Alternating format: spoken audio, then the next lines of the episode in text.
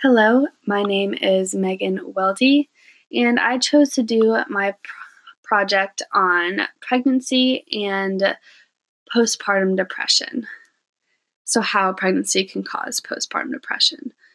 So, postpartum is the period of time right after birth, and this time involves major changes in the lives of parents and families, especially the women who are giving birth.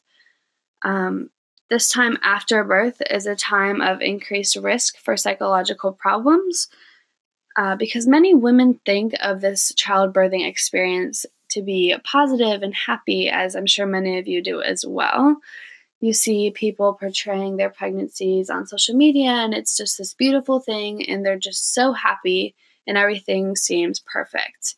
However, there are some underlying feelings of sadness and negative emotions in women especially when they feel like their process and their journey doesn't live up to everyone else's.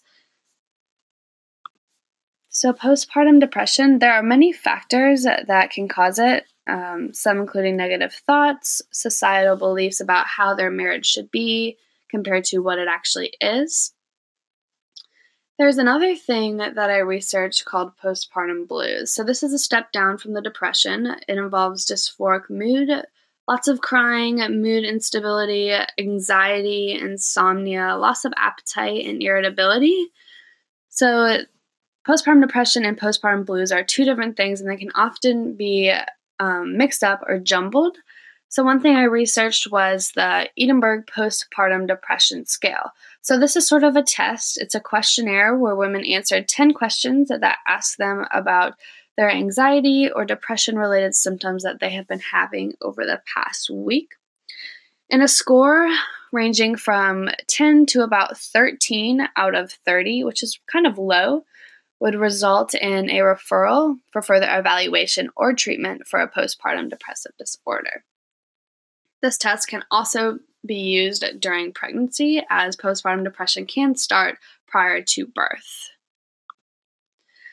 So, maternal depression in pregnancy has a prevalence rate of around 10 to 15 percent and it impairs the psychobiological systems of infants due to the increased maternal cortisol levels that cross the placenta.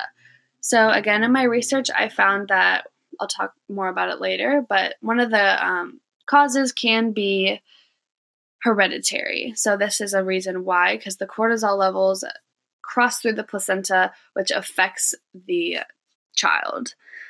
Onset is often four to six weeks postpartum, but like I said before, it can occur anytime within six weeks prior to birth up to a year after birth. So, the three causes that I focused on were biological, socio-environmental, and psychological. These are three causes that our book talks about a lot biological, how it affects your body, socio-environmental, how society affects it, and psychologically, how your mind can affect it or cause it. So, biologically, um, women actually have an abrupt decrease in their estrogen levels a few days after birth, so their body sort of has a withdrawal period, and this causes a lot of sadness and depression. Like previously mentioned, it can be hereditary, and touching on socio-environmentally, there are a lot of factors here. Anything from low so- social support, low socioeconomic status, your marital status maybe not being what you want it to be, or perhaps your pregnancy being unwanted. Psychologically, having a history of depression and anxiety can lead to postpartum depression.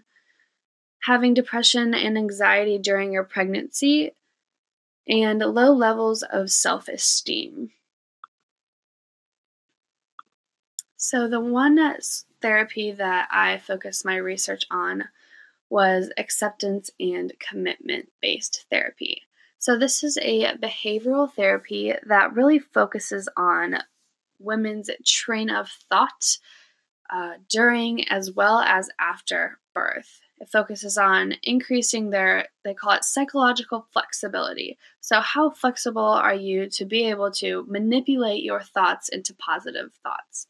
So, acceptance of experiences, meaning accepting the way that the women's birthing process went. If it wasn't how they wanted it to be, this behavior helps them to accept the way it was and to have positive thoughts about it.